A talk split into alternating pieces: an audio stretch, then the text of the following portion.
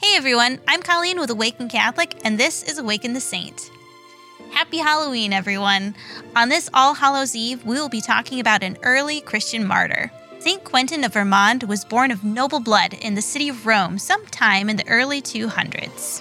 Filled with the fire of the Holy Spirit, he and 11 other apostles were sent from their beloved Rome to Gaul in order to spread the gospel. Splitting up their group so that they could cover more ground, each of them went into a different region. Quentin ended up in Amiens, where his faith set ablaze the hearts of the people. Through constant prayer and works of mercy, he ministered to everyone he came in contact with. According to legend, he healed paralytics, gave sight to the blind, hearing to the deaf, and cured countless other afflictions, all by simply making the sign of the cross. So powerful was his witness that news of him reached Rictio Verus, the Roman prosecutor who had been placed in charge of the region. Christians were heavily persecuted by Rome during this time. So when it was discovered that Quentin was converting the people of France by performing miracles, he was seized and thrown into prison. Laden with chains, Quentin was brought before Rictio Verus, who questioned him as a fellow Roman. How does it happen that you, of such high nobility, have given yourself up to so superstitious a religion, a folly that you adore an unfortunate man crucified by other men? Quentin replied, It is sovereign nobility to adore the Creator of heaven and earth, and to obey willingly His divine commandments.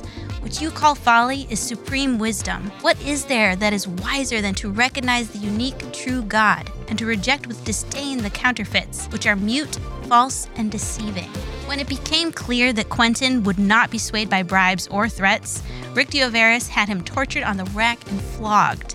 But the saint prayed for strength to bring glory and honor to God and remained unbroken by his torments. The guards themselves found that they no longer had strength to strike him, so he was sent back to prison.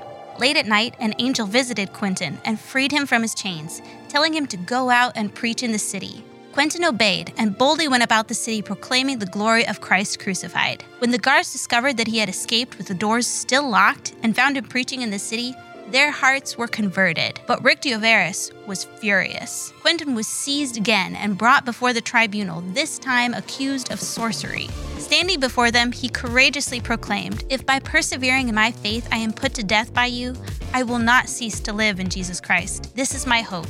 I maintain it with confidence. He was then subjected to the most horrifying tortures imaginable, and when he would not die, he was eventually beheaded, but not before praying that God would receive his spirit. Today, St. Quentin is highly honored in France, where they named a beautiful city after him. May we learn by his example and come to trust so wholly in Christ's love for us that we remain unbroken by the evils of the world. St. Quentin of Vermand, pray for us.